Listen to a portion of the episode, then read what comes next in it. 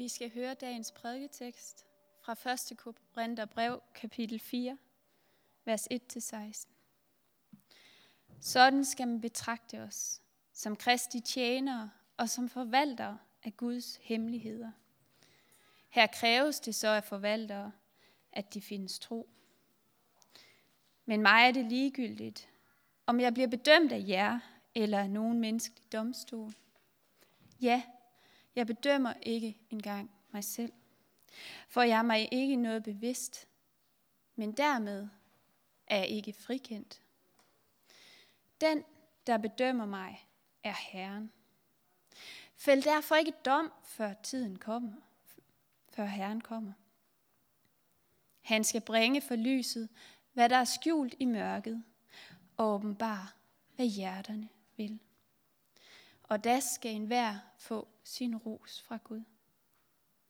Brødre, jeg har for jeres skyld anvendt dette om mig selv og Apollos, for at at I af os kan lære, hvad der menes med, hold jer til skriften. Så I ikke bilder jeg noget ind til gunst for den ene eller den anden imod den anden. For hvem giver dig nogen særstilling? Og hvad har du, som du ikke har fået givet? Og når du har fået det, hvorfor er du da stolt, som om du ikke havde fået det givet? I er allerede mætte, I er allerede rige, I er konger, vi er det ikke. Ja, gid I var konger, så kunne også vi være konger sammen med jer. Mig forekommer det nemlig, at Gud har gjort os apostle til de ringeste, næsten til dødsdømte. Vi er blevet et skuespil for verden, for både engle og mennesker. Vi er dårer på grund af Kristus, men I er kloge i Kristus. Vi er svage, men I er stærke. I er ansete, men vi er foragtede. Endnu i denne time både sulter og tørster vi, mangler klæder, bliver slået, er hjemløse. Og vi arbejder hårdt med vores hænder. Skældes vi ud, velsigner vi. Forfølges vi, finder vi os i det. Tales der ilde om os, svarer vi med gode ord. Vi er blevet som affald i verden, et udskud i alles øjne indtil nu. Jeg skriver ikke dette for at gøre jer skamfulde, men for at vejlede jer som mine kære børn. For om I så har I tusindvis af opdrager i Kristus, har I dog ikke mange fædre.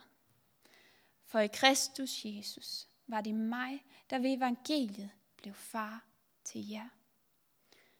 Så jeg formaner jer, efterlign mig. Amen.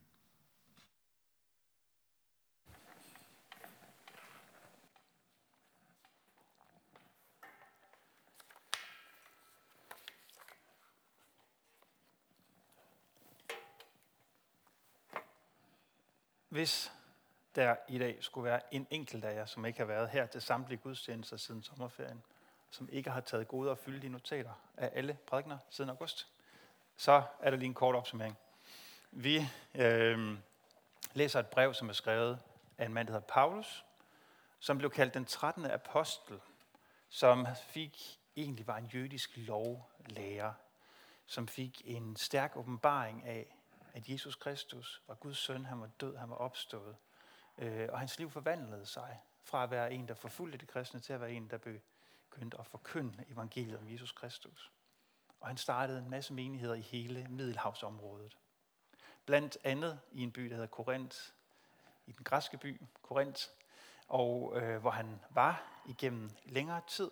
Han øh, etablerede den her menighed, forkyndte evangeliet, og så rejste han videre på sin rejse.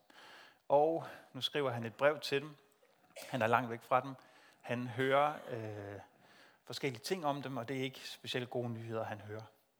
Og han skriver et brev til dem, fordi han elsker dem, fordi han har kærlighed til dem og til den historie, der er i gang med at øh, udspille sig i deres øh, lille fællesskab. Og vi skal ikke forestille os sådan en megakirke på øh, 5.000 mennesker. Vi skal forestille os en lille gruppe mennesker, 50, 100 måske, maks 150, ikke flere end vi er, som øh, er modtagere af det her brev. Og nu er vi kommet til kapitel 4, og i kapitel 4, der sker der noget virkelig, virkelig vigtigt. Og nogle af jer tænker, sagde han måske ikke også det, da vi læste kapitel 3? Og kapitel 2, kapitel... Jo, jo, men der kommer et kapitel en dag, så siger jeg, at i dag der skete der ikke noget særligt.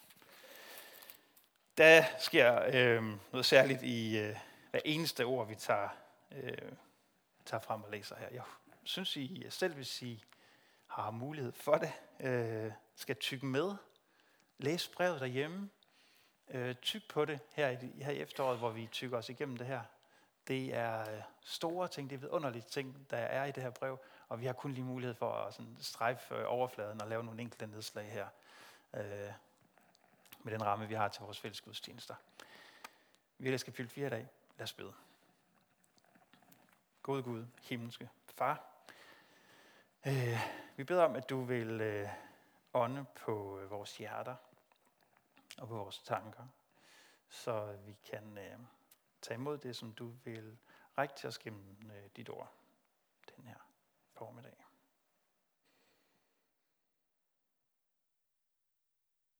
Vi beder os for børnene, de store og de små. Vil du tale dem? Vil du røre ved dem? Og vil sige deres fællesskab med hinanden. Amen.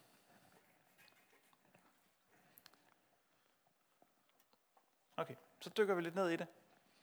Men inden vi gør det, så zoomer vi lidt ud for at kunne øh, forstå lidt bedre.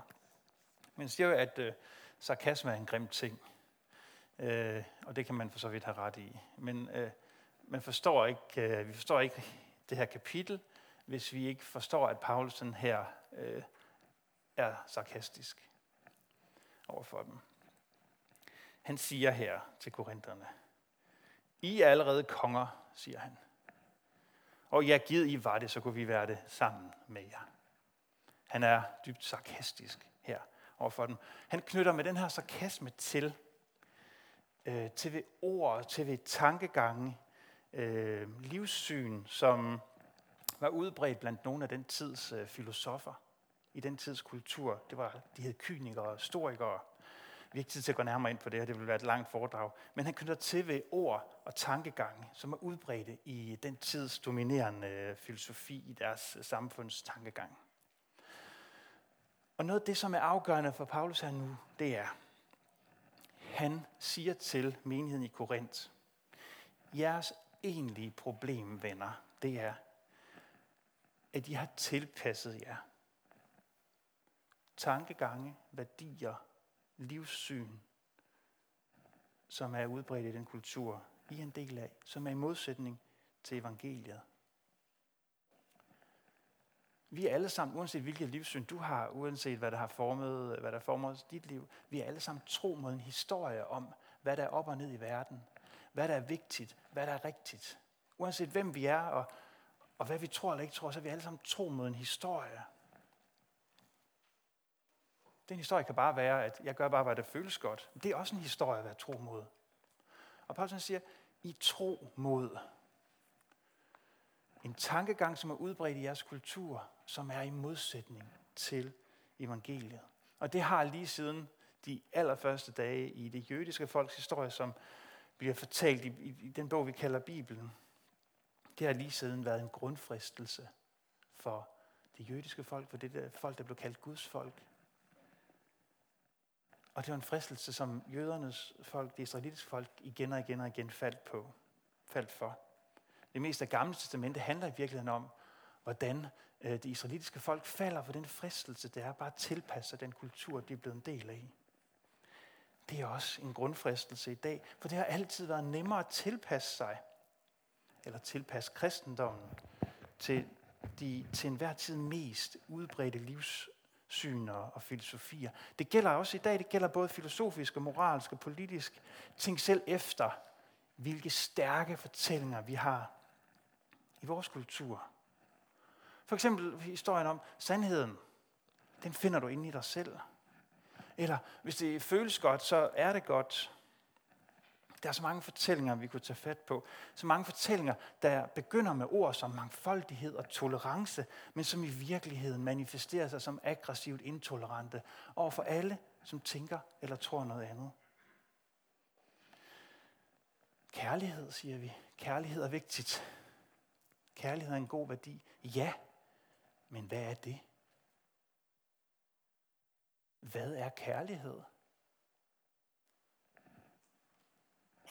Er kærlighed øh, at hoppe i seng med den første den bedste, du møder en våd aften i byen?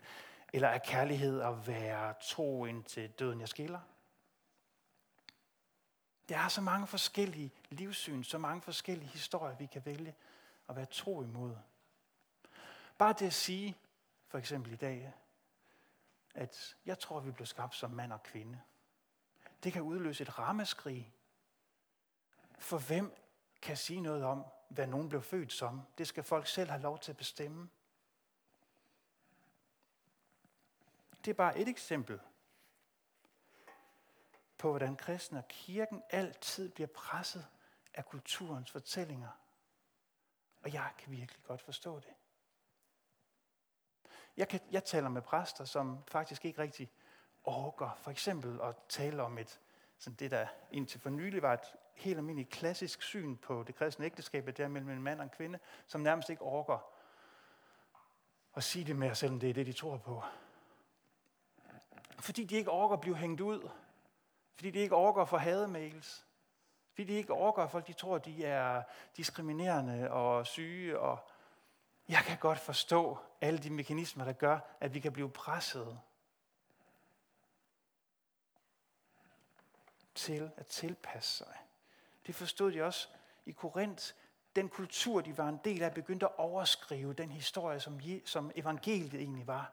Jesus Kristus og det liv, der udspringer af Guds rige, er i gang med at bryde frem. Og Paulus går nu i, i rette med dem her. Han skriver, det kræves af forvaltere, at de findes tro. Paulsen ser sig selv som en forvalter, som en, der har fået noget betroet, han er ansvarlig for, og skal tage vare på og gøre noget ved. Nemlig historien om Jesus Kristus. Evangeliet om ham, om hans stod og hans opstandelse. Og det er liv, der udspringer af ham.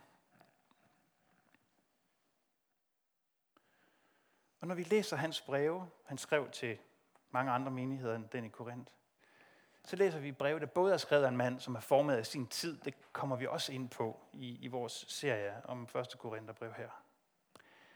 Formet af bestemte kulturelle fortællinger.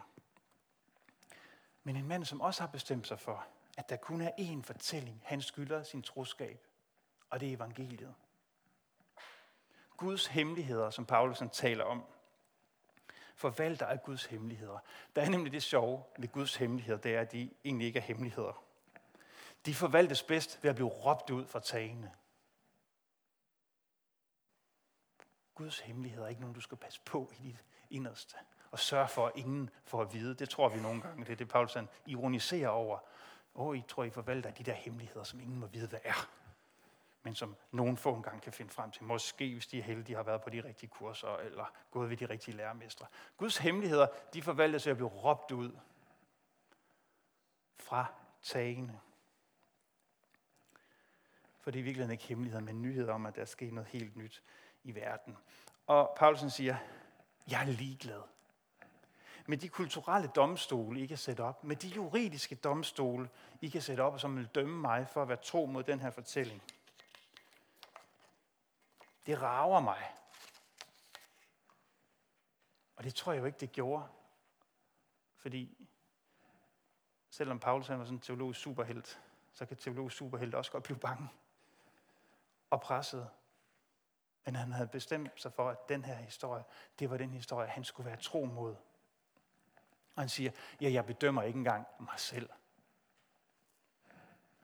Og her konflikter han jo med en af vores tids helt stærke fortællinger om, at alt skal bedømmes af, hvordan det lige føles for mig. Jeg er ikke engang selv dommer, siger Paulus. Hvad er du tro imod? Er et spørgsmål, vi, vi møder og som gerne må trænge sig på hos os i dag, når vi læser kapitel 4 i brevet til Korintherne. Hvilke fortællinger giver du din troskab? Det spørgsmål må faktisk godt være til besindelse og selvrensagelse. Hvilke fortællinger bestemmer, hvordan du handler? Hvilke fortællinger får lov til at bestemme, hvad der er op og ned og rigtigt og forkert for dig? Paulus siger, det er kun Herren, jeg bedømmes af. Det er for hans domstol, jeg skal stå. Det er med det for øje, at jeg forsøger at være tro, og det koster ham dyrt. Det gør det som regel. Det er så de dårlige nyheder i dag. For fortællingen om en mand, der dør på et kors, er utrolig sjældent den mest populære fortælling i en kultur. Og hvis den er, så tror jeg ikke, man har fortalt den, så den er blevet forstået. Paulsen skriver, mig forekommer det nemlig, at Gud har gjort os apostle, altså os, der er sendt ud med det her budskab, til de ringeste, næsten, næsten til dødstømte. Han balancerer på randen af liv og død. Vi er blevet skuespil for verden, for både engle og mennesker. Vi er dårer, tåber. Vi bliver anset for tåber på grund af Kristus. Men I, I er kloge i Kristus. Vi er svage. I er stærke. I er ansete. Vi er foragtede. Endnu i den her time, mens jeg skriver det her brev til jer, så sulter og tørster vi. Det her det er et brev, der er skrevet på sult og tørst. Det er ikke skrevet af en mand, der er taget på retræse og sidder i et lækkert kurcenter. Det er et brev, der er skrevet på sult og tørst. Det er de bedste breve nogle gange. Vi mangler klæder. Tøjskabet er tømt. Vi er hjemløse. Vi har ikke engang noget tøjskab. Og vi arbejder hårdt med vores hænder. Skældes vi ud, velsigner vi. Forfølges vi, finder vi os i det. Tales der ilde om os, så er vi med gode ord. Vi er blevet som affald i verden. Et udskud i alles øjne. Men I, siger Paulus, I fører jer frem med populær snak, som kilder folk i ørerne. I siger, hvad de gerne vil høre, og så siger de, at I er kloge i Kristus. Vi, vi er ikke tro mod tiden, vi er tro mod evangeliet. Og det her, det er, hvad det koster os, venner. Vi er blevet som affald. Og vi er klar til at blive det. Vi er klar til at blive foragtet. Vi er klar til ikke at være de ansete i vores kultur. Vi er klar til at være nogen, som de trendy ikke kan lide. Vi er klar til ikke at komme på forsiden af Euroman. Eller komme i politikens søndagstillæg.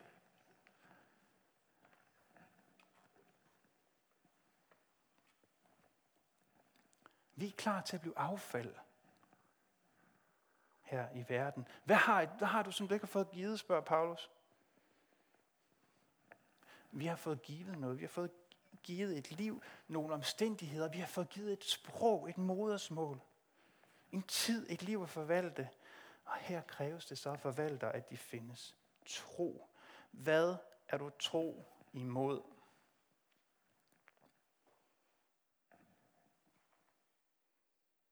Kan du genkende noget af dig selv i korinterne? At du at tro mod i virkeligheden dit eget behov for at blive anset, for at være likeable.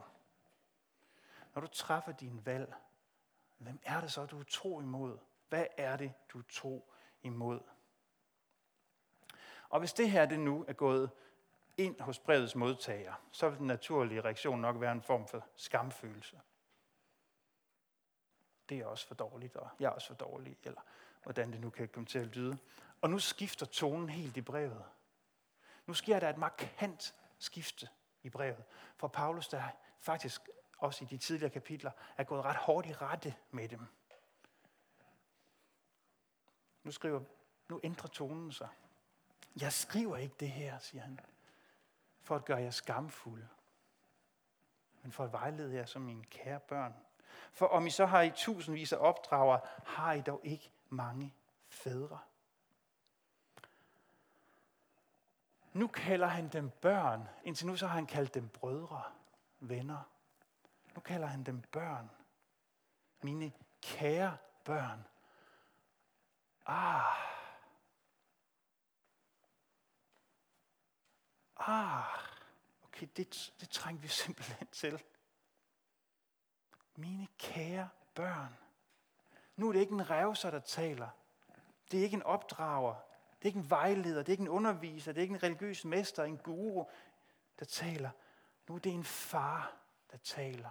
Og som siger, jeg ønsker ikke, I skal leve i en skamkultur. For ham står det med at introducere sig selv som far, som en modsætning til det at leve et liv i skam. For mange, der har haft jordiske fædre, der er det jo desværre ikke tilfældet. Men, men Paulus siger egentlig, jeg er blevet en far for jer. Fordi I ikke skal leve i skam. Og det er et kæmpe tema, det er der skrevet bøger om. Og øh, det kunne man dykke meget mere ned i. Men Paulus introducerer en ikke-skam kultur. Jeg vil ikke have, at I skal være skamfulde over det her, men jeg vil gerne, at I skal nå til liv. Og han siger, i har masservis af opdrager. Der er masservis af mennesker, der har dagsordner for jer. Pædagogøj hedder det. I kan selv gætte, hvad det er blevet til på dansk. Om I så har tusindvis af pædagogers opdrager, så har I kun, eller så har I ikke mange fædre. Og Paulsen siger, lyt til mig, ligesom I vil. Lyt til en far, som vælger det bedste. Ikke som en, der er ansat til at opdrage jer, og ikke fordi der er noget galt med det i øvrigt. Men den, en af de afgørende forskelle på at være far og pædagog, det er jo, at en pædagog får penge for det. Og i et øjeblik, pengene de udbliver, så udbliver pædagogen også. Det er jeg ret sikker på. En far giver penge for det. Og en far er ikke færdig med at være far, når barnet kommer op i de højere klasser, eller skifter klassetrin i skolen. En far er altid far. Det er lidt som når Jesus han taler om forskellen på at være daglejer og på at være den gode hyrde. En daglejer, som er der, mens pengene de, øh, kommer. Men når problemerne kommer, så er daglejeren væk. Og så er det kun den gode hyrde, der er tilbage. Vi er ikke på kontrakt hos Gud. Vi får lov til at leve i pagt med ham Vi får lov til at leve i en ubrydelig relation med ham, som kalder sig, sig selv for vores far. En far, som sendte sin søn, sig selv, til os for at frelse os. Paulus skriver, at apostlene var blevet som affald og som udskud og et skuespil for verden. Jesus, Guds søn, han blev et udskud. Han blev udstødt. Han blev et skuespil, da han blev hængt op på korset til skue for hele verden. Golgata hed det sted, hvor han blev hængt op, som affald, der skulle smides ud. Affald er et spørgsmål om øjnene, der ser. Mennesker kan se en uopdragen træls møgeunge, men en far kan se det barn, som han engang holdt i sine arme og elskede fra første øjeblik, det kom til verden. Mennesker kan se et mislykket, spildt liv, men Gud kan se et barn, han har skabt og elsket. Vi kan se os selv som affald, men Gud ser os som værdifulde og som elsket. Man kommer ikke til verden som affald, men man kan blive det i andres øjne og i sine egne øjne. Men hos Gud er der ingen skraldespand. Og Paulus han siger til menigheden nu i Korinth, nu skal I høre her, vi har kæmpe problemer. I har kæmpe problemer. Men I skal vide en ting, jeg er ikke på vej videre. Jeg er ikke på vej væk fra jer. Jeg bliver. Og I vil have mig for det til tidspunkter, ligesom et hvert barn vil have sine forældre for ikke bare at gå sin vej. Jeg skal ingen steder. Jeg bliver. Jeg er ikke på vej videre, ligesom en god far ikke er på vej videre.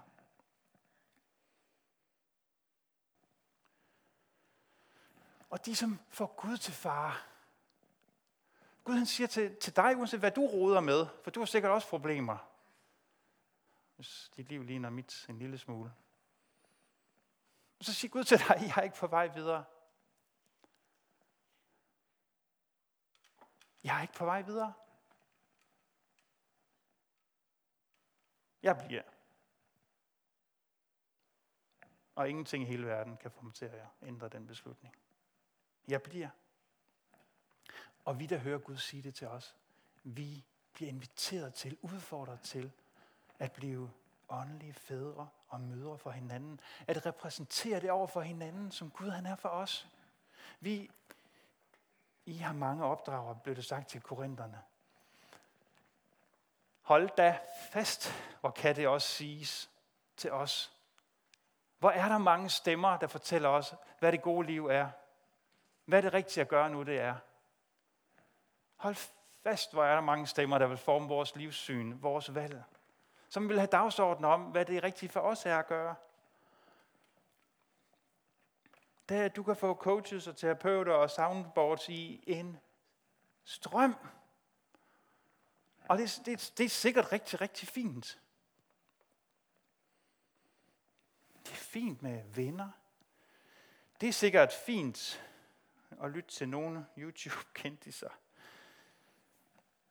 Jeg var i Tivoli i går i København, hvor der var et arrangement, som The Voice radiokanalen har lavet. Jeg så for første gang i mit liv teenager skrigende over en uh, YouTube-personlighed. Det havde jeg aldrig set før. Men det er sikkert bare, fordi jeg er meget gammel. Der er mange opdrager. Der er mange, der taler til os om, hvad der er rigtigt og hvad der er forkert i vores kultur. Men der er meget, meget få åndelige fædre og mødre i vores verden. Vi har brug for mennesker, som ikke er på vej videre.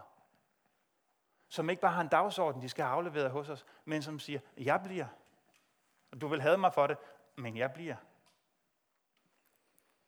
For du kan ikke forbedre dig fra at være affald, hvis det er det, du er blevet i dine egne øjne eller andres øjne. Gud kan frelse dig. Og der skal en far og eller en mor, når vi nu taler om åndelige fader, så slash mødre. Og hvis jeg glemmer det, så er det ikke for politisk ukorrekt, men bare en forglemmelse. Har brug for åndelige fædre og mødre i vores kultur, til at løfte os ud af vores tids skamkultur.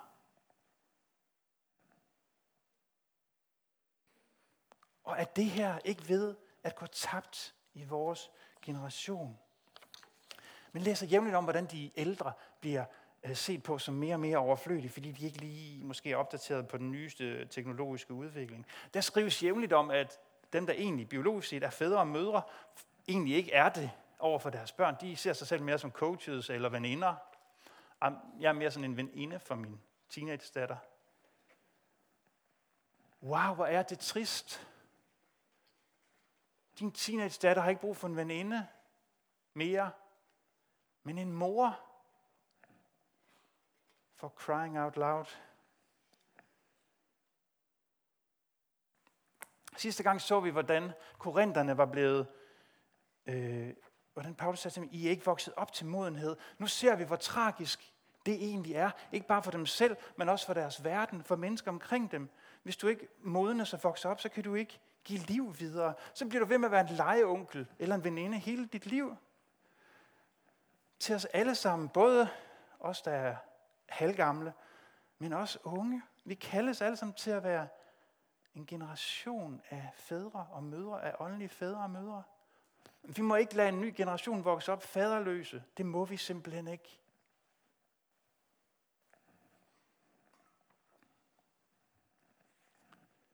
Men mange i dag har svært ved at tage det på sig. Mange af jer har sikkert svært ved at tage det på sig. Jamen, jeg kan da ikke være en åndelig far eller en mor for nogen. Jo, du kan. Jeg kan huske, da vi havde fået vores første barn og skulle hjem fra sygehuset med det efter de obligatoriske dage på et barselsafsnit. Og jeg havde den der fornemmelse af, som mange af jer sikkert kan genkende. What? Må vi få ham med hjem? Er I sikre? Er I, er I klar over, hvad det kunne være, vi kunne finde på at gøre? Og den der fornemmelse af, at det, man går ud af sygehuset, og på et tidspunkt så kommer der sådan, man forventer, at der kommer sådan en hånd på ens skulder.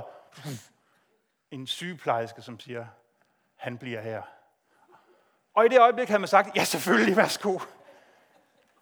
Må jeg få ham med hjem? Jamen, sådan kan vi være usikre over for opgaven, også med at være åndelige fædre og mødre. Men vi bliver nødt til at tage den lift under armen, og så komme afsted.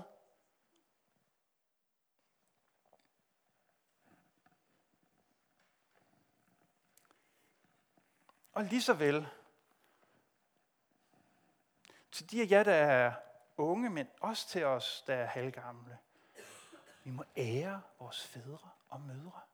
Paulus taler jo som jøde, hvor det her var stærkt i den jødiske kultur. Vi skal ære vores far og vores mor. Og det er måske det værste, jeg kan sige til nogen af jer. I en kultur fyldt med professionelle opdragere, så skal vi bare vide, at vi har brug for fædre og mødre. Vi må lytte til dem, som siger, jeg bliver. Jeg skal ingen steder. Og så skal vi tjene som en far og en mor.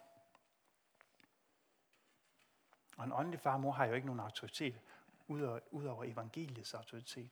Det er den autoritet, Paulus han påberåber sig. Han siger jo ikke, ellers så kommer jeg med militæret og kværner en ned. eller... Han, han har ingen anden autoritet end evangeliet. Det har åndelige fædre og mødre heller ikke. Det er det, der er så frigørende. Og enten så bøjer vi os for evangeliets autoritet i det, eller også så gør vi ikke.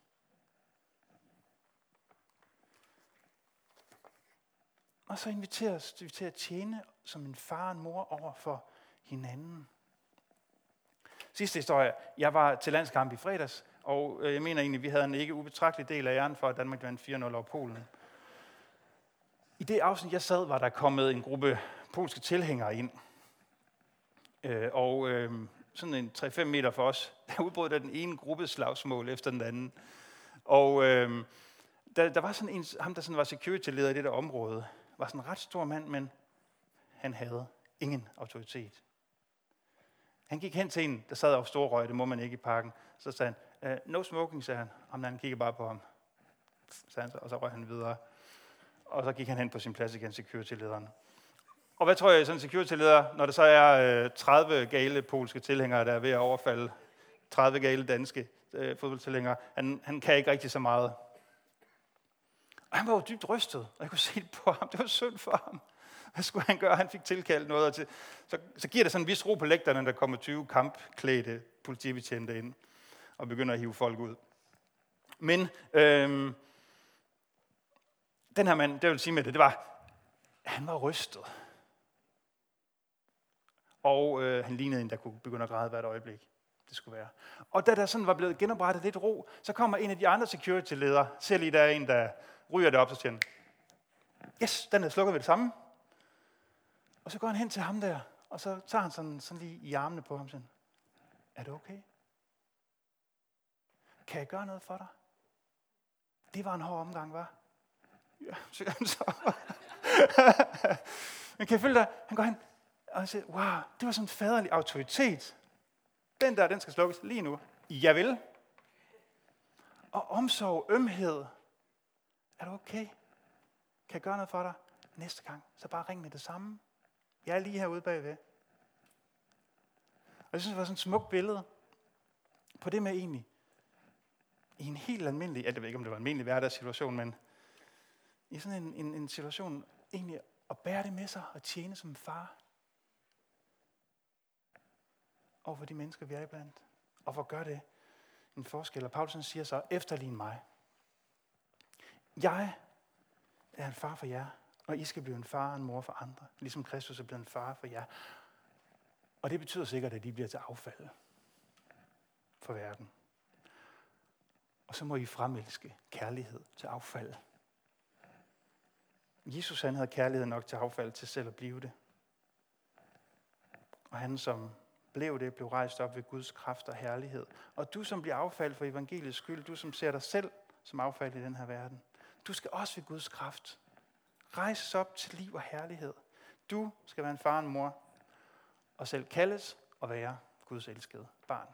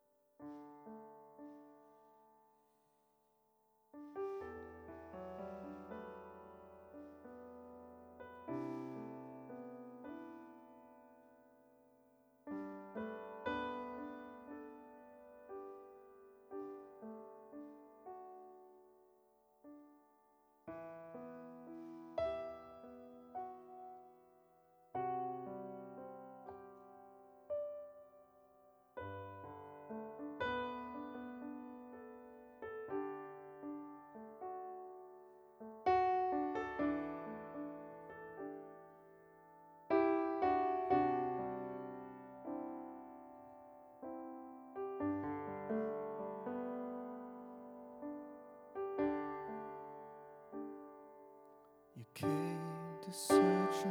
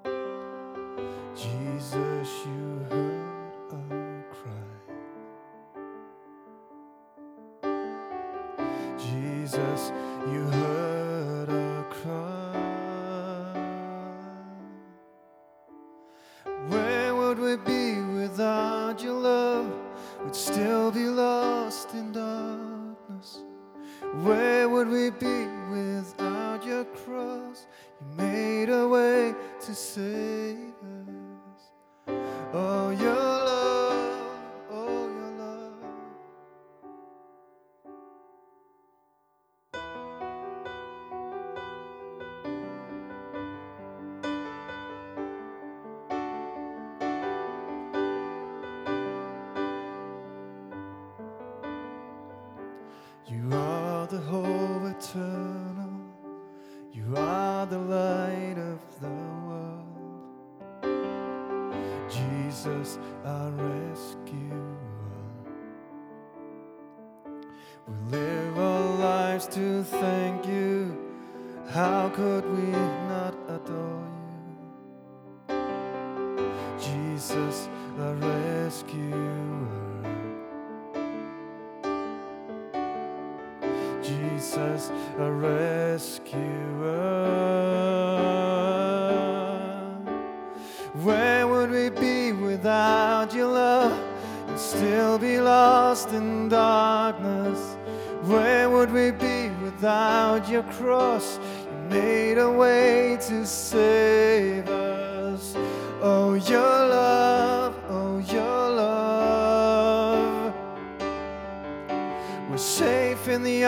of your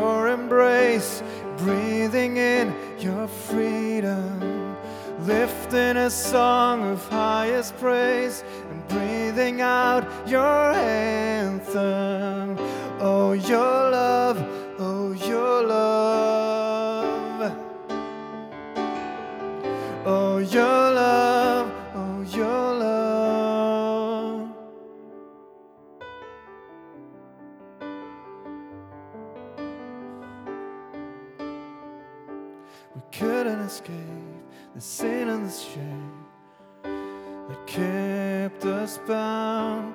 We couldn't break through, we couldn't reach you. So you reached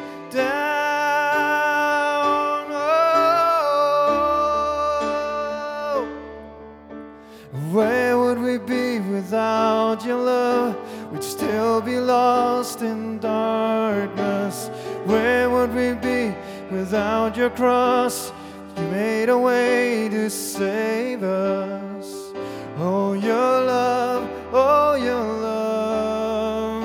Oh, we're safe in the arms of your embrace, breathing in your freedom, lifting a song as high as praise, and breathing in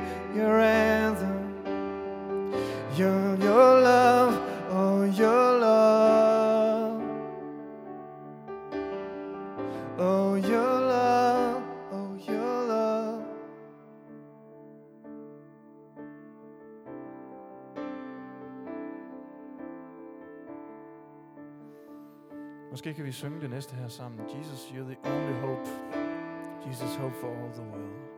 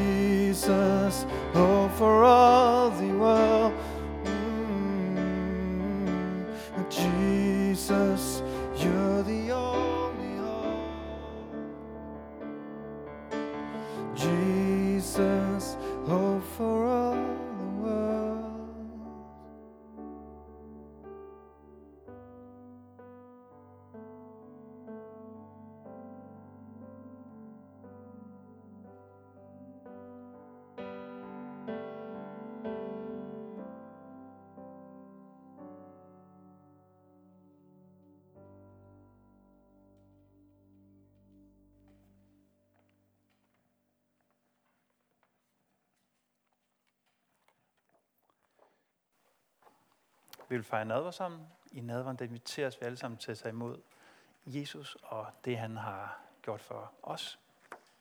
Det rækkes os i brød og i vin, og vi får lov til at være det, som vi fra begyndelsen altid har været modtagere. Det, vi har fået givet. Inden vi gør det, så vil jeg godt, lige, så vil jeg godt bede en bøn for, øh, fordi, fordi jeg som oplever, at øh, I skal være åndelige fædre eller mødre for nogen. Øh, fordi jeg som oplever, at det, det her, som vi har delt i dag omkring, det med at være en åndelig far eller en mor for mennesker, er noget, som I synes er svært, men I ved måske også, at øh, det, er det, det, det, det er det, jeg skal. Det er det, jeg skal være i, min, i mit arbejdsliv, i min menighed, i min familie. Skal jeg være en åndelig far, en mor? Men, men jeg synes, det er svært at øh, ikke rigtig finde ud af det, eller hvad det nu kan være. Jeg vil egentlig godt bede for, og I kan bare blive siddende, hvor I, hvor I sidder. Øhm, og hvis der er nogen af jer, som gerne vil have, at der er et andet menneske, der, der beder sådan lige specifikt for jer, lægger en hånd på jer, så, så kan I her, mens vi fejrer nadver, eller efter gudstjenesten, gå over i området øh, heroppe bag ved glasvæggen, hvor, øh, hvor der vil være nogle forbedere, som gerne vil bede for jer. Men jeg beder lige en bøn for jer, som, øh, som, som har det sådan. Og øh, hvis du har lyst, så kan du lægge en hånd på dit hjerte, mens vi beder. Gud, jeg takker for, at du vil kaldes vores far.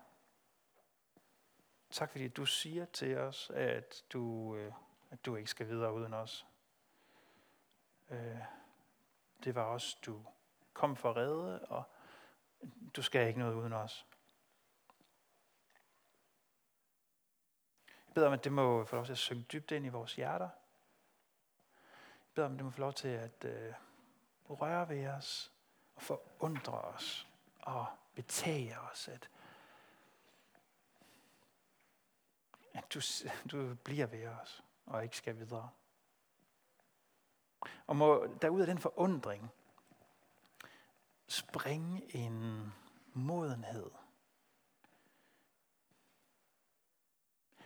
som gør, at vi tør være åndelige fædre og mødre for mennesker i vores familie, mennesker på vores arbejdsplads, mennesker i vores menighed.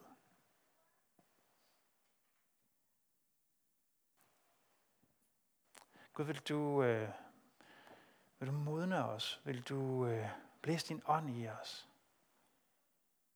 Din livgivende ånd, så vi kan give liv videre til mennesker omkring os. Så vi kan både være den gode autoritet, men også den omsorgsfulde øh, omsorgsgiver. Jeg beder for alle dem herinde i dag, som, som synes, det er svært. Må de i dig få lov til at se sig selv som åndelige fædre og mødre. Ikke fordi de er noget særligt, men fordi du er noget særligt, og fordi du har skabt liv i dem. Og fordi dit liv det vil videre, fordi dine hemmeligheder de ikke skal holdes inde, men råbes ud, så blæser du også din livsånd i os.